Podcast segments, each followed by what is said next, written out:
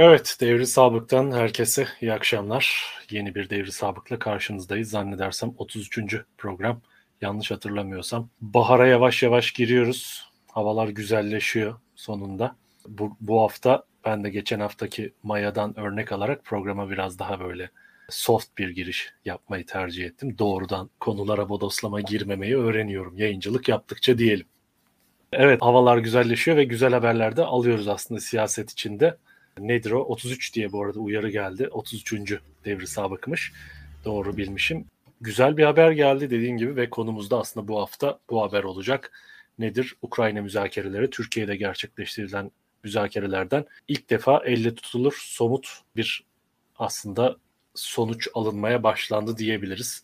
Hem Ukrayna halkı için hem Rusya halkı için, insanlar için olumlu bir gelişme diyebiliriz. Devletler için doğrudan sonuçlarını da burada tartışacağız ve tabii ki bunun uluslararası ilişkilerdeki etkileri üzerinden Türkiye'de ne tür sonuçları olabilir? Aslında zaten programın başlığından da anlayacağınız üzere, bugünkü bu haftaki yayının başlığından anlayacağınız üzere Ukrayna meselesinin Türkiye'de Erdoğan iktidarına aslında tartışılan bir konu bu bir süredir. Türkiye'nin arabuluculuk girişimi ve bölgede daha gri bir alanda kalmak konusunda gösterdiği bence başarılı politika, dış politika Türkiye'yi burada biraz daha ön plana çıkardı. İki taraf arasında iletişim sağlama anlamında bir katalizör görevi üstlenmeye çalışıyor Türkiye ve tabii ki iktidar bunu acaba kendi iç siyaset açısından kendi lehine bir fayda, bir cephane, aslında seçime giden süreçte bir cephane olarak kullanabilir mi, değerlendirebilir mi? Kullanmaya çalışacaktır.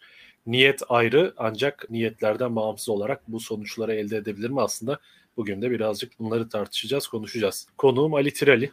Kendisi tarih doktorası yapan bir araştırmacı diyelim. Hem Boğaziçi Üniversitesi'nde hem de Paris'te, EHESS'te ortak bir programda doktora çalışmasını yürütüyor şu an. Aynı zamanda Sosyal Demokrasi Vakfı yöneticilerinden. Doğru söylüyorum değil mi hocam? Uyarabilirsin. Eski yöneticilerinden. Yani eski yöneticilerinden. Şu an yönetim kurulunda değilim. Ama böyle bir siyasi gelenekten de geldiğini belirtmiş olalım. Kendisi uzun yıllardır CHP'de de aktif olarak, üye olarak bulunan bir genç araştırmacı, bir genç aydın diyelim. Ali Tireli'yi zaten birçok insanda eminim sosyal medyadan tanıyanlar vardır. Ali hocam hoş geldin. Hoş bulduk Özgün hocam. Müzakerelerle girdik meseleye. Masada belli aslında somut özetleyebileceğimiz maddeler var. Garantörlük meselesi, Ukrayna'nın talep ettiği garantörlük meselesi. Kırım'ın durumunun müzakereye açık olması, 15 yıla yayılan bir müzakere süreci öngörülüyor Kırım'ın durumuyla ilgili. Bunlar tabii Ukrayna heyetinin Rusya'ya sunduğu teklifin maddeleri. Askeri üs açmamayı, yabancı bir ülkenin Ukrayna'da askeri bir üs açmamasını kabul ediyor. Avrupa Birliği'ne katılım konusunda Rusya'dan herhangi bir engelleme gelmemesini talep ediyor ve Donbass'ın durumuyla ilişkili de Putin ve Zelenski'nin görüşebileceği vaat ediliyor. Şimdi bu maddeler masada ve Türkiye'den böyle bir, İstanbul'dan böyle bir sonuç çıktı. İlk açıda, ilk planda nasıl değerlendiriyorsun bunu? Aslında şimdi şöyle bakmak gerekir. Bence bu müzakerelerin bize en net olarak gösterdiği şey, artık bundan sonra müzakerelerin devam edeceği. Böyle bir noktadan sonra artık masayı devirmek pek mümkün bir şey olarak görülmüyor. Eğer bir çılgınlık olmazsa iki taraftan birinde. Bu çok önemli bir şey. Hani bu müzakereleri Rusya'nın ve Ukrayna'nın farklı beklentileri üzerinden de okumak lazım. Ukrayna artık dedi, liderler seviyesindeki müzakerelere geçilebilir dedi. Tabii ki bir taraftan Ukrayna artık bu işgalin sonlanmasını istiyor. Artık bir yeniden inşa dönemine geçmeyi bekliyor bir taraftan. Öte yandan Rusya da yani önceki haftalara kıyasla dile kolay savaşın 35. günü böyle bir barış görüşmelerine daha olumlu yaklaşmakla beraber mesela Kırım konusunda bu 15 yıllık bir ikili görüşme, konsültasyon süreci teklifine Peskov dedi, biz Kırım'ın statüsünü tartışmayız dedi. Biraz tabiri caizse şunu da söylemek lazım. Rusların da biraz kötü şöhreti mevcut bu tür barış görüşmelerinde vesaire. Aslında bütün Avrasya coğrafyasında Rusya Federasyonu'nun gücü frozen konfliktlere dayanır. Donmuş çatışma bölgelerine dayanır. Çünkü oradaki aktif silahlı hareketler bitse de cepheleşmeler sürer. Bazen zaman zaman böyle tek tük ufak çaplı olaylarla yeniden alevlenir. Fakat bu tür noktalarda işte bir ucu şeydedir bunların, Karabağ'dadır.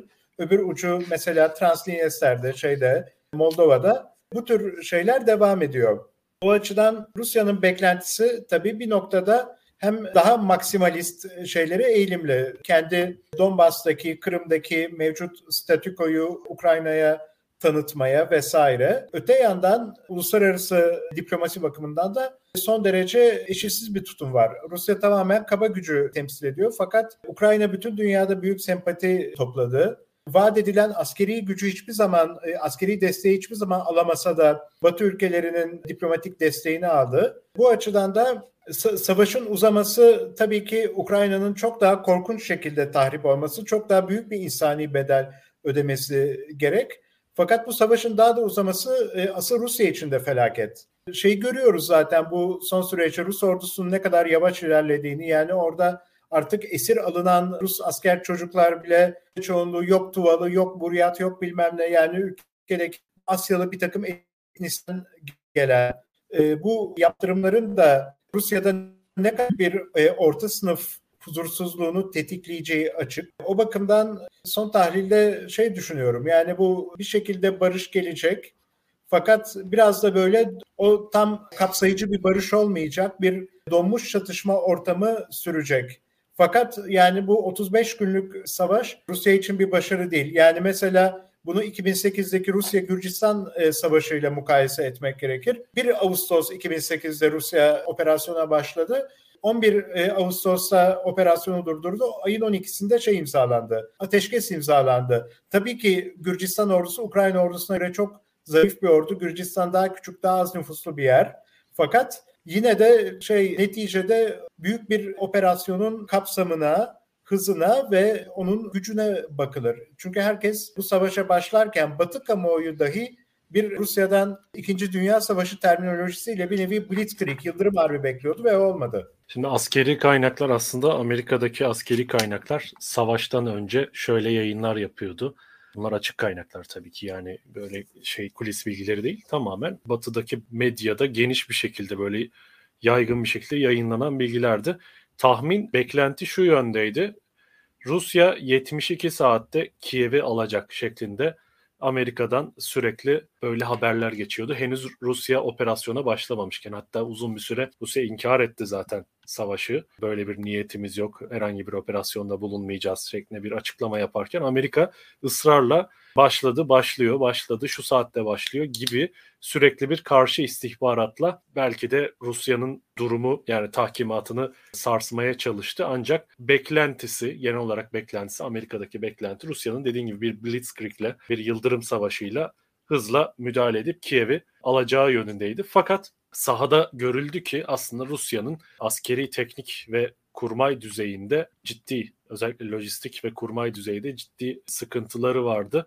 Tabii bununla ilgili çeşitli savunma teknolojileri ve savunma sanayi uzmanları, güvenlik politikaları uzmanları analizler yaptı. Biz de onları takip ettik, anlamaya çalıştık. Öyle görünüyor ki Rusya askeri makinasını, yani büyük savaş makinası diyebileceğimiz hakkındaki anlatının aslında içi kısmen boş görünüyor şu an sahadaki tabloyla.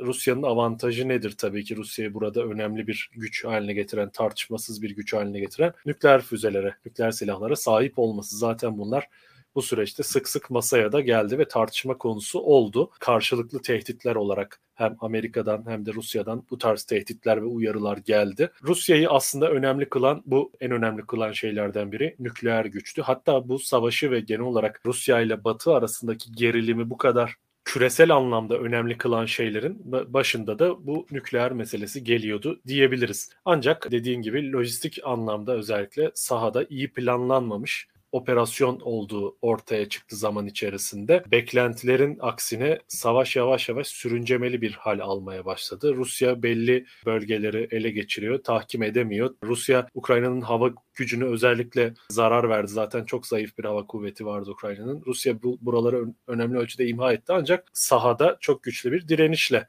karşılaştı Ukrayna'da. 2014'ten beri özellikle Ukrayna böyle bir operasyona zaten hazırlanmış ve bu yönde birliklerini eğitmiş. Üstüne bir de Batı'dan ciddi destek geldi. Özellikle silah ve işte savaşçı anlamında, işte bunların sivil savaşçılarmış gibi aslında bunlar takdim edildi ama birçoğu aslında özel kuvvet savaşçısı bunların.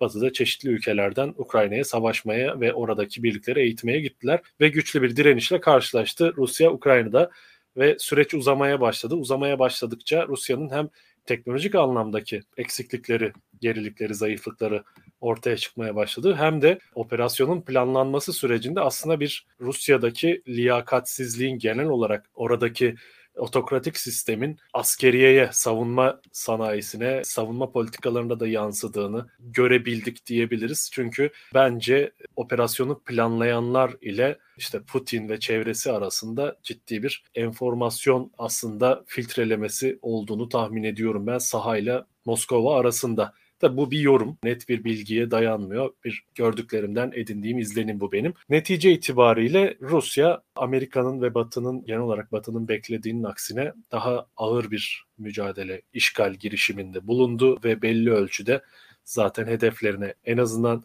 Kiev'i alma girişimi başarısız oldu diyebiliriz. Bazı yorumcular Rusya zaten Kiev'i almak istemiyordu şeklinde bir değerlendirme yapıyor, ancak bu bence yani milyonlarca dolar harcayıp da bunu bir taktik operasyon olarak değerlendirmek bence komik. Zaten buraya ciddi bir yığınak yaptığını, burada ciddi bir güçlerini Kiev'e alma uğruna önemli ölçüde heba ettiğini, çok sayıda zayiat verdiğini söyleyebiliriz. Dolayısıyla aslında Rusya evet böyle bir girişimde bulundu, ancak süreç ilerledikçe plan değişikliğine gidildiğini, strateji değişikliğine gidildiğini söyleyebiliriz. Şu an Donbass'ta kalıcı olmanın, daha da kalıcı olmanın aslında yolunu açmış oldu. Neticede bir kazanım da elde etmiş oldu Rusya kendi hedefleri açısından. Putin Ukrayna'da artık daha güçlü bir şekilde muhtemelen söz sahibi olabilecek. Ancak senin de vurguladığın gibi çok uzun zamana yayılan bir aslında orada donmuş kriz bölgesi yaratılmış oldu. Artık Ukrayna savaştan önceki, hatta 2014'ten önceki Ukrayna olması çok da mümkün görünmüyor.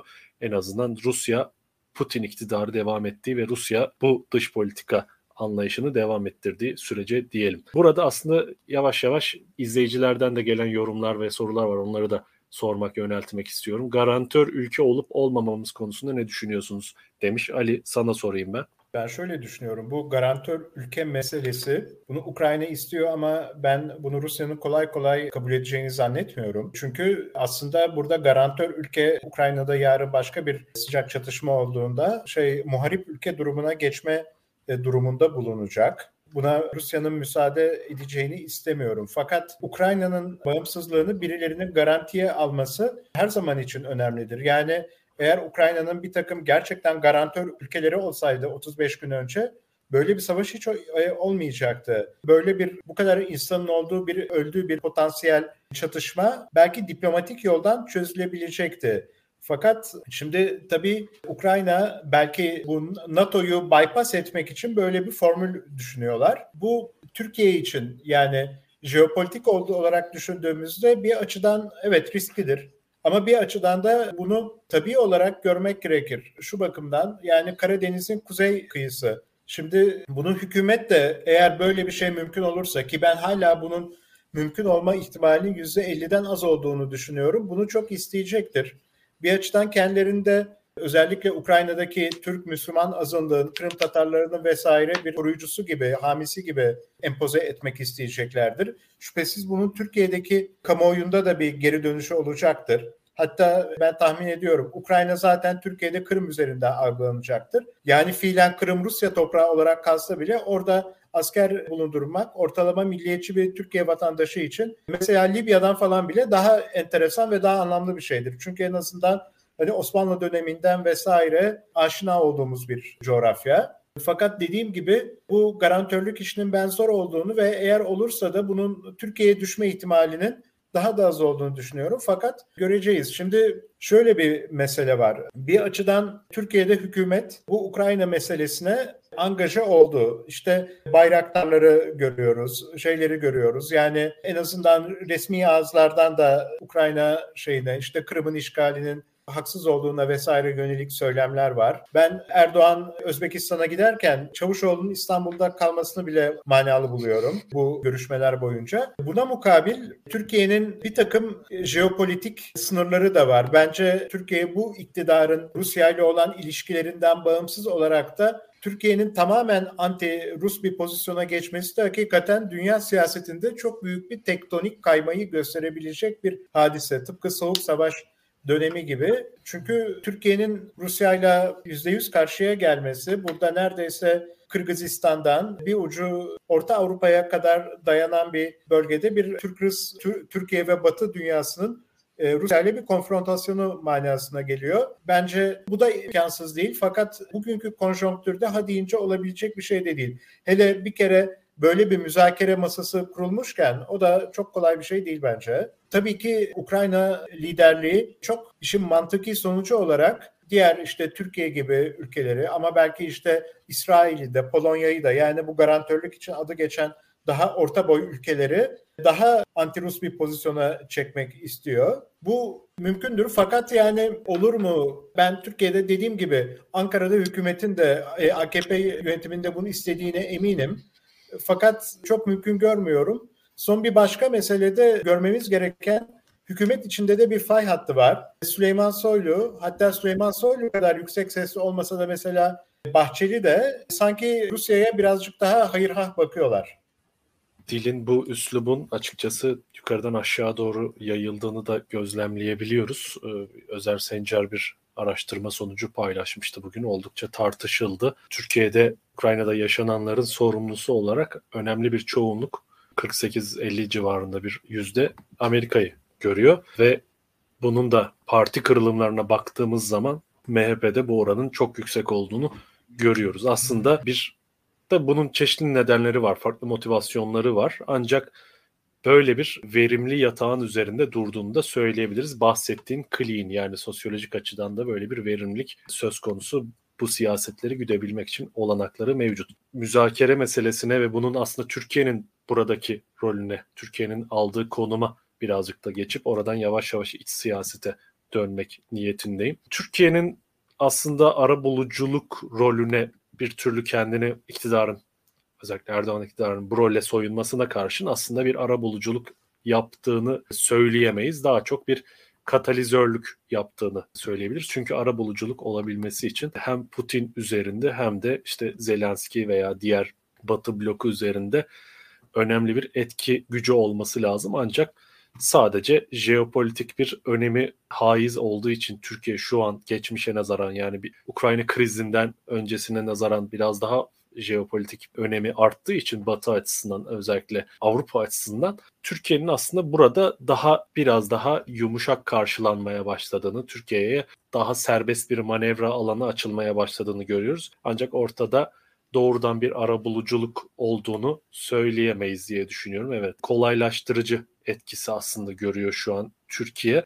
Dış politikası açısından Türkiye'nin bu tutumu da son derece, benim açımdan, Türkiye'nin ihtiyaçlarına uygun bir tutumda aslında. Rusya ve Amerika arasındaki gerilimde daha gri bir alanda kalmaya çalışması Türkiye'nin hayrına olduğunu düşünüyorum. Fakat bunun bir iktidar açısından bir politika tercihi olarak değil de aslında Ukrayna direnişinin de biraz daha beklenenden uzun sürmesi, işgale karşı Ukrayna'daki mücadelenin batıdaki beklentinin ötesine daha uzun sürmesine ek olarak Türkiye'nin de son derece kırılgan bir ekonomik süreçten geçiyor olması, iktidarın uluslararası ilişkilerde manevra alanının kısıtlanmış olması, Amerika'yla ve Batı'yla 2000'lerin ilk 10 yılında olduğu gibi çok yakın ilişkilere sahip değil, Rusya'ya karşı enerji bağımlılığımız var. Birçok faktör aslında bir araya geldiği zaman yapısal olarak aslında iktidarın çok da başka bir seçeneği yoktu ve ben İnanıyorum ki böyle bir seçenek mevcut olsaydı, Ali Tireli'nin vurguladığı gibi doğrudan Rusya'yla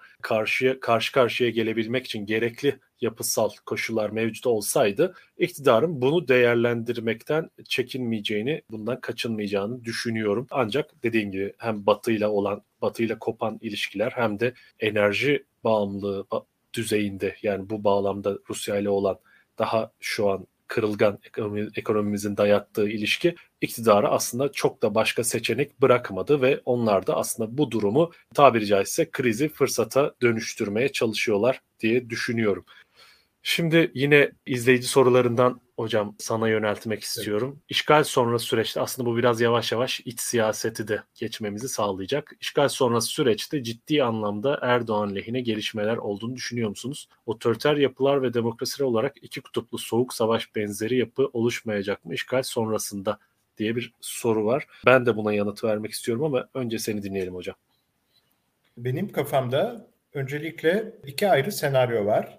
Birinci senaryo durumunda Batı dünyasında Rusya ile olan ilişkiler bir nevi soğuk savaşa evrilirse, Rusya ve Batı ülkeleri arasında bir pat oluşursa, uzun vadeli bir diplomatik gerilim olursa ya soğuk savaş dönemindeki gibi işte Franco İspanyası, Salazar Portekizli veya Pinochet Şilisi gibi otoriter rejimlerle antikomünizm üzerinden bir ittifak zihniyeti içinde Rus tehdidinin büyüklüğüne karşı demokratik olmayan bir takım müttefiklerin yaptıkları, ettikleri işte kendi ülkelerindeki insan hakları ihlalleri vesaire önemsiz bir detay olarak görülür. Rusya'ya karşıysa bizdendir mantığıyla bunlar görmezden gelinir.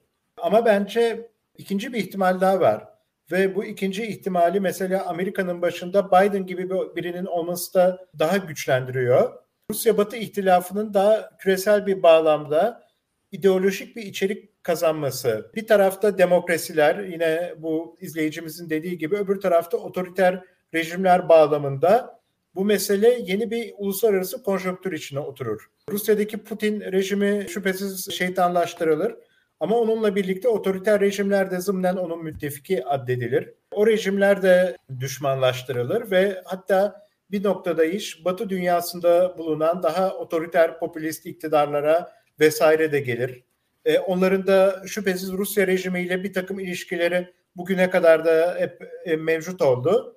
Onlar da bu uluslararası ideolojik savaşın bir parçası hale gelirler ve belki dünyada yine kökünü Batı blokundan alan yeni bir demokratikleşme dalgası görürüz. Bu nereleri etkiler? Bu birçok yerin yanında en şiddetli biçimde Avrasya coğrafyasını etkiler.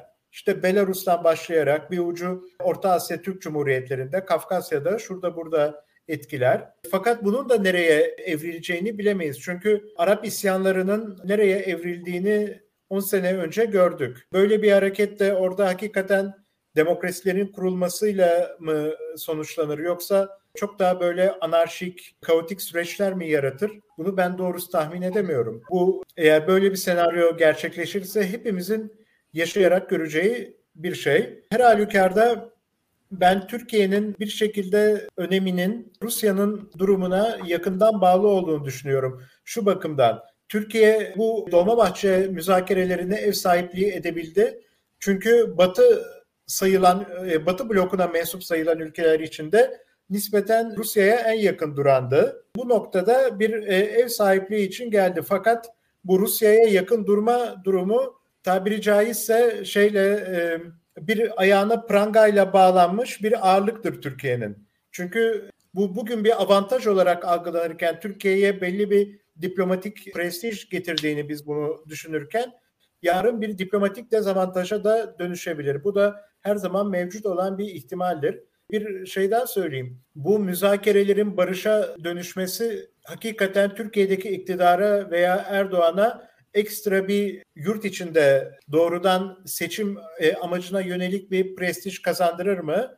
Ben buna da hayli septik yaklaşıyorum. Çünkü Türkiye'de bambaşka iç dinamikler var. Türkiye'de bambaşka bir ekonomik durum var ve işte etin kilosu bilmem kaç lirayken, ekmek bilmem kaç lirayken Türkiye'deki ortalama yurttaş Türkiye'nin Rusya-Ukrayna müzakerelerinde nasıl bir rol oynadığına bir oy verme kriteri olarak da çok bakmazlar benim kanaatimce. Ben şöyle düşünüyorum yani bir kutuplaşma, dünyada yeni bir kutuplaşma sürecinin eşiğindeyiz evet. Bu süreç uzun süredir bence devam ediyor ancak yavaş yavaş olgunlaşıp sonuçlarını, meyvelerini vermeye başladığını düşünüyorum ben. Bir post-Cold War süreci, bir soğuk savaş sonrası dönem yaşadık ve bu bir geçiş dönemiydi muhtemelen. Şimdi bu geçiş döneminin yavaş yavaş kapatıldığını, o parantezin kapanmaya başladığını görüyoruz. Fakat ben genel iddianın, yani batıdaki hakim, ana akım söylemin aksine bir otoriter, otokratik yapılar karşısında işte demokratik yapılar gibi bir kutuplaşmanın söz konusu olmayacağını düşünüyorum açıkçası. Çünkü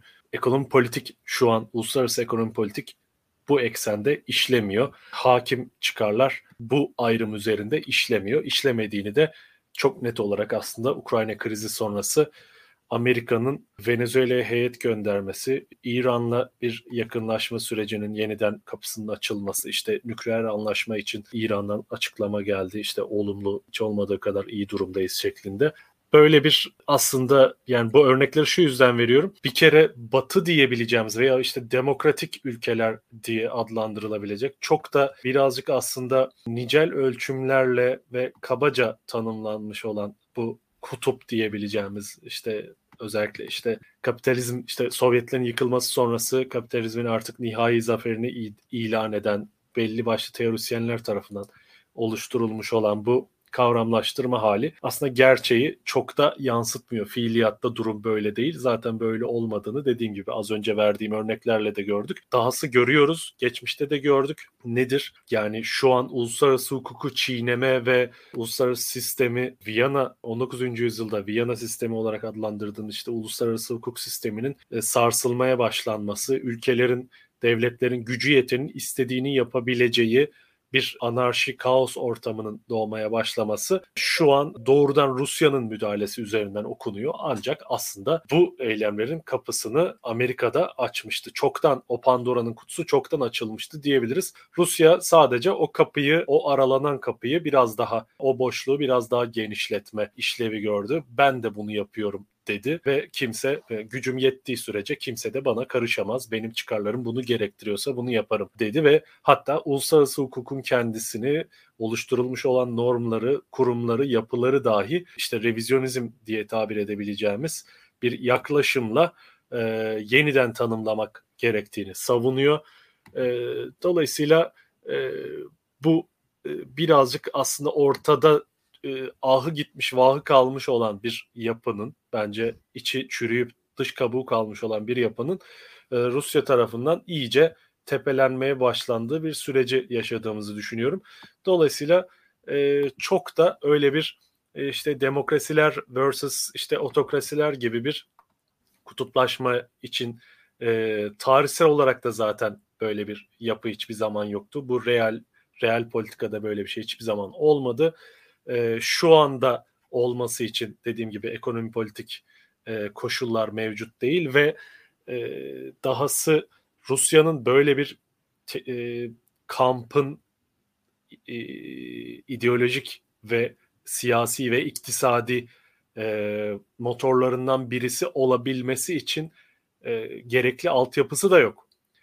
Rusya daha yeni dış ticaretinde ruble kullanma, işte enerji alışverişinde, petrol alışverişinde, doğalgaz alışverişinde ruble kullanma şu an girişimlerinde bulunuyor. Rubleyi altına sabitlemeye çalışıyor. Tekrar Bretton Woods sistemine dönmeye çalışıyor.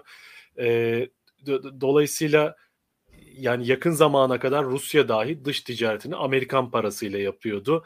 İşte finansal altyapı, finansal teknoloji altyapıları Amerika'nın ve aslında Avrupa'nın, işte bu NATO kampının, Atlantik kampının kontrolündeydi. Yani işte SWIFT sistemini kapattılar ve Rusya'yı önemli ölçüde Rusya'ya finansal giriş çıkışı engellediler, kilitlediler. Dolayısıyla Rusya'nın aslında bir küresel güç olabilecek iddiası bence henüz yok. Rusya bir askeri güç, evet.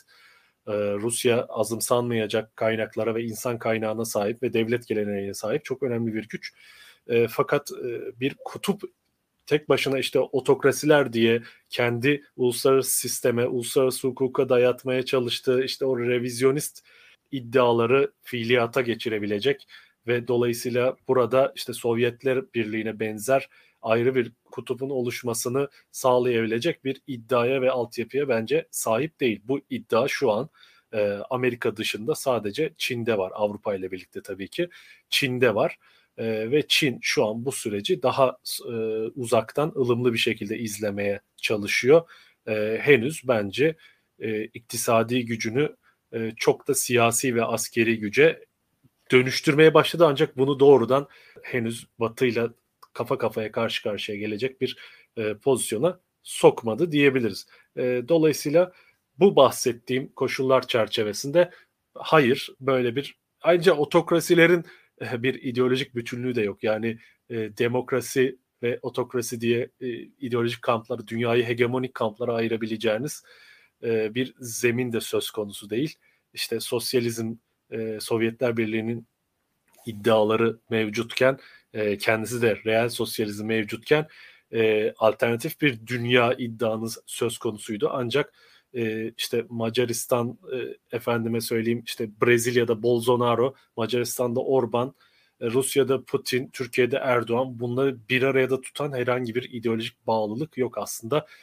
Bunlar işte özellikle 2000'ler sonrasında yükselmeye başlamış olan, hem literatür açısından işte 3. otoriterleşme dalgası diyebileceğimiz dalganın, hem de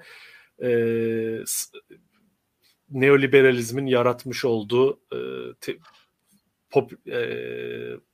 alanlarda aslında sosyal politikaların zayıflaması gibi koşullar üzerinde yükselmeye çalışan sağ popülist iktidarlar diyebiliriz bunlara. Bunları bir araya getiren bir kamp oluşturmalarını sağlayacak herhangi bir bağlılıkları, benzerlikleri aslında yok şu an diyebiliriz.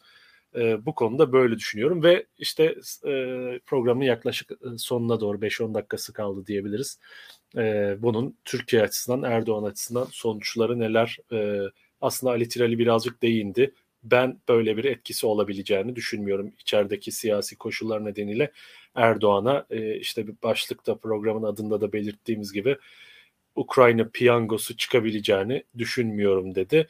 Bunu iddia eden yorumcular var, araştırmacılar var. Aslında böyle bir oy artışına neden olabileceği yönünde bir Erdoğan'ın buradaki aktif bir şekilde bir özne olarak uluslararası siyasette kendini yeniden konumlandırmaya çalışmasının iç siyasete aslında yansıtılabileceğini, buraya taşıyabileceğini, bu etkilerin iç siyasette olumlu olarak yansıyabileceğini düşünenler var. Fakat ben de Ali Tireli'ye bu konuda önemli ölçüde katılıyorum. Türkiye'de iktidarın geçmişte olduğu gibi dış politika krizlerini ve dış politikadaki gelişmeleri doğrudan iç siyasete taşımasını sağlayacak bir manevra alanı, bir verimli toprak mevcut değil diye düşünüyorum. Bu konuda neler eklemek istersin hocam? Bu konuda Türkiye'ye etkisi açısından, özellikle seçmen tabanına, bu konulara hakim birkaç arkadaşımdan ben görüş aldım. İşte anketlere vesaire. %1-1,5'luk bir bayrak etrafında toplanma etkisi yapar bu savaş, harp, darp durumları. Fakat o etkide birkaç aya Türkiye'nin mevcut problemlerinin, ekonomik problemlerinin yakıcılığından ötürü geçip gider. Bu hatırlanmaz bile. Mesela pandeminin başlangıcında da böyle bir etki yapmıştı. Hatta o dönemde şimdi çok eleştirilen Sağlık Bakanı'nın fevkalade olumlu bir imajı vardı. Böyle çok biraz apolitik muhalifler falan nezdinde de. Fakat o etki de şey yaptı, süpürüldü gitti. Neticede seçim dediğimiz olay halkın bir günlük fotoğrafını alıyor. Halkın politik eğilimlerini, seçmenin politik eğilimlerini. Fakat uzun vadede insanların oy tercihini değiştirmesini sağlayan veya sağlamayan bir sürü şey oluyor. Bunlardan biri de gelip geçiyor işte böyle. Ben şu şeyi düşünüyorum. Türkiye'de şimdi şöyle bir olaya bakmak lazım. Bir açıdan Batı blokuna aidiyetinin biraz altını çizmek isteyen, biraz daha oraya yaklaşmak isteyen bir Erdoğan var. İşte bu NATO zirvesinin Türkiye'deki ulusal medyaya, AKP yanlısı ulusal medyaya diyelim, servis edilme biçimi bile bunun böyle bir propagandaya dönüştürülmek istendiğini gösteriyordu. Fakat bu çabaları sadece NATO'yla veya Batı'yla sınırlı tutmak da yanlış. Bunu iyi okumak gerekiyor. Arap ülkeleriyle, başta Körfez ülkeleri ve Suudi Arabistan olmak üzere yakınlaşma, İsrail'le yeniden kurulan ilişkiler ve bu Ukrayna meselesini belki bir arada düşünmek gerekiyor. Yeni konjonktürden faydalanarak Türkiye'de artık seçimleri bir seneden biraz fazla bir zaman kalmış durumda. Biraz dünyadaki pozisyonunu daha rahatlatmak istiyor Erdoğan. Fakat bunu daha Batı'da satın alınması için bana göre birazcık daha gösterişli jestler yapması gerekiyor. Bunlar ne olabilir? Mesela bu müzakereler süreci tamamlandıktan sonra ve Türkiye nispeten daha tehlikesiz bir yere itildikten sonra en azından görüntüde daha anti-Rus bir tavır olabilir. Bu akla gelebilecek bir örnek. Bunun haricinde belki bu yanılmıyorsam geçen sene Abdülhamit Gül Adalet Bakanı iken yapılan ve günün sonunda kimsenin hatırlamadığı bu adalet reformu çalıştayı falan gibi bir takım kozmetik çabalar olabilir. Şimdi tabii izleyenlerimizin bir kısmı da işte yine Kavala, Demirtaş bunları düşünüyordur. Ben mesela o konularda ümitsizim. Yani onun bu sürece kadar aynen onların davalarında farklı bir seyir almasının da bahsettiğim gibi büyük bir tektonik kırılma göstergesi olduğunu düşünüyorum. Bence Türkiye'de henüz öyle bir zemin yok AKP açısından. Ve tabii bir taraftan da biraz Özgün Hocam sen de temas ettin üstü kapalı olarak. İşte bu Rusya'dan, Ukrayna'dan belli bir para akışı beklentisi var. Bunlar bir kısmı işte popüler olarak oligarkların parası vesaire olarak denilen şeyler. Ama belki daha oradaki şeylerden işte orta çaplı sanayicilerden, iş adamlardan vesaire oligark sayılamayacak insanlardan da bir şeyler umuluyor. Belki biraz bizim bu bütçemizdeki delikleri, o ekonomideki kör noktaları biraz rahatlatacak bir şey umuluyor. Tıpkı Katar'la diğer Körfez ülkeleriyle yapılan anlaşmalarda kullanıldığı gibi biraz yurda döviz gelmesi gerekiyor. Fakat bunun da uzun vadede hiçbir etki yaratacağını düşünmüyorum. Benim çok altını çizmek istediğim bir başka mevzu Türkiye'ye diye gelen turistlerin yaklaşık %40'ı belki daha fazlası Rus veya Ukraynalı. Bu yaz için bu beklenen turistlerin çok büyük kısmı gelemeyecek. Bugün hatta baktım yanlış hatırlamıyorsam Marmaris Ticaret Odası Başkanı demiş işte böyle rekor sayıda rezervasyon iptalleri vesaire var. Tabii Türkiye için biz bunu daha önce de yaşamıştık, pandemide de yaşadık. Turizm geliri olmadan geçen her yaz çok büyük bir zarar demek. Bütün ulusal çapta yoksullaşma demek. Biz bunu da korkarım göreceğiz. Belki bu süreçte şu önemli olabilir. Sen de bahsettin. Ben yani o konuda da bizim bakış açılarımız arasında bir takım fark demeyeyim nüanslar olduğunu düşünüyorum. Bu Batı ile ilişkiler vesaire konusunda. Şimdi bugün hükümet kendini çok daha sureti haktan göstermeye çalışacak Batı'ya. Ben bunun genel beklentinin aksine Washington'dan ziyade Brüksel'e yönelik bir politika olacağını düşünüyorum. Çünkü zaten daha evvelden de verilen tavizler için Avrupa Birliği'nde de böyle bir yine zımni bir takım anlaşmalara çok teşne bir bürokrat zümresi var. Bunlar açısından Türkiye'deki muhalefetin Türkiye'deki gerçek durumu daha iyi anlatması gerekiyor. Biz hep Türkiye'de AKP'nin yurt içinde çok önemli işte bu yandaş basın vesaire dediğimiz bir propaganda aygıtı var diyoruz. Çoğu insan bilmez. Bundan daha kuvvetli bir propaganda aygıtı yurt dışında var. Yurt dışında bizim Avrupa ülkeleriyle en derin krizleri yaşadığımız dönemlerde sürekli böyle bir arayı bulmaya çalışan veya üstü kapalı AKP propagandası yapan bir sürü batılı gazeteci vardı. Bunlar kamuoyunu etkiliyorlar. Tabii bu göç anlaşması başlı başına üzerinde çok düşünülmesi gereken ayrı bir mesele ve en azından bir şekilde Türkiye'nin Avrupa ile olan ilişkilerinin daha ahlaki bir takım temelleri oturması için Türkiye'de ileride önümüzdeki seçimlerde yaşanması çok muhtemel iktidar değişikliği noktasında Avrupa devletleri ve Avrupa kamuoylarının muhalefete yönelik tavrının değişmesi için muhalefetin yapacak çok işi var. Bizim henüz yeterince bu konularda sesimiz çıkmıyor. Hala Batı'da özellikle Brüksel'de eski kafalı 2000'lerin başındaki gibi euroseptik, ulusalcı muhalefet ve işte İslamcı olsa da nispeten pro-Batı AKP algısı var. AKP bunu hala besliyor. Bunu teşhir etmek gerekiyor. Evet, bu anlamda birazcık muhalefetin ben de yetersiz kaldığı konusunda hemfikirim. Kendisini bu yeni süreci hazırlama anlamında birazcık ağır kalıyor ve rehavet içerisinde görüyorum açıkçası. Evet, Ukrayna piyangosu Erdoğan'a çıkmayacak. Çıksa da amorti çıkacak gibi görünüyor. Şimdilik tablo o. Bir artıştan bahsediliyor. Sen de vurguladın. Araştırma şirketleri Ama bu artış sadece bugüne has değil. Zaten uzun zamandır bir yatay seyir izleyen Erdoğan oyundan söz edebiliriz. Bu oy, daha doğrusu AKP oyundan söz edebiliriz. Bu oy dönem dönem ufak artışlar ve inişler yaşıyor. Şu an bu artışın %1 veya 2'lik bir, ki bunun aslında şey olduğunu da vurgulamakta yarar var. Yani bunlar hata payı içerisinde aynı zamanda. Bunu da vurgulamakta yarar var. Bunları motive eden, bunları harekete geçiren faktörler, etkenler var. Birisi işte bu tarz uluslararası krizlerin ve dünyadaki savaş beklentilerinin yükselmesi sonucunda toplumların otoriteler etrafında birleşme eğilimi göstermesi. Bu Türkiye'de zaten çok da bilinen bir davranış biçimi, toplumsal davranış biçimi. Biz zaten ülke olarak otoriteye itaat etme ve otorite etrafında hareket etmeye meyilli bir toplumsal kültüre sahibiz.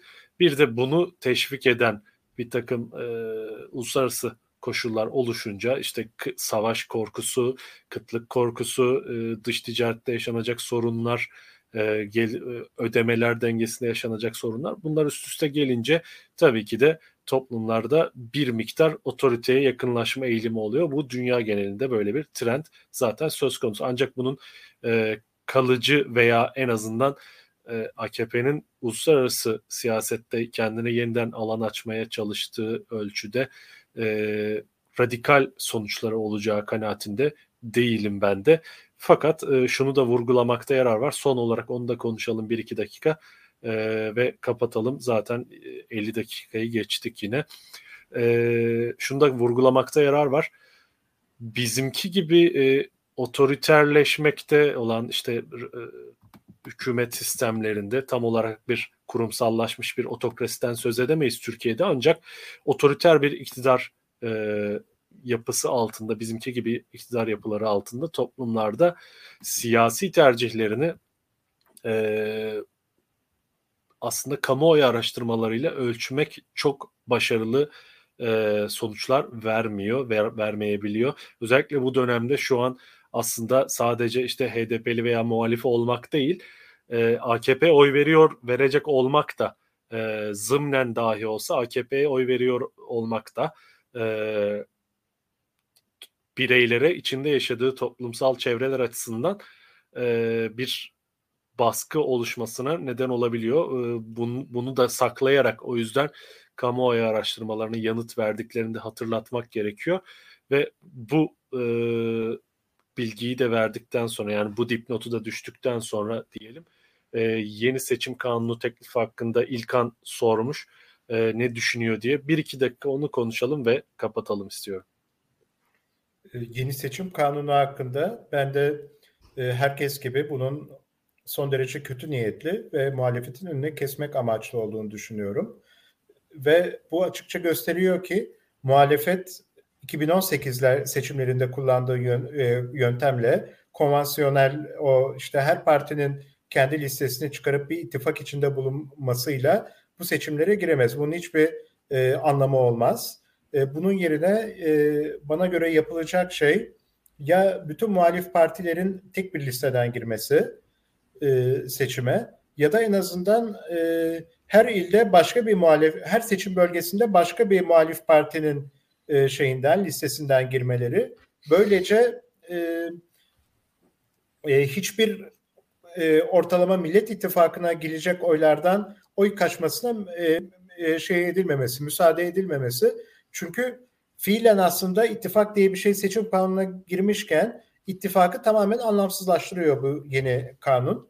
Bu bakımdan eskiden işte 2007 seçimlerindeki CHP, DSP veya 91 seçimlerindeki o Refah Partisi, MHP, IDP'nin kutsal ittifakı gibi bu babadan kalma yöntemle tek bir parti listesinden girme meselesinin düşünülmesi gerekiyor.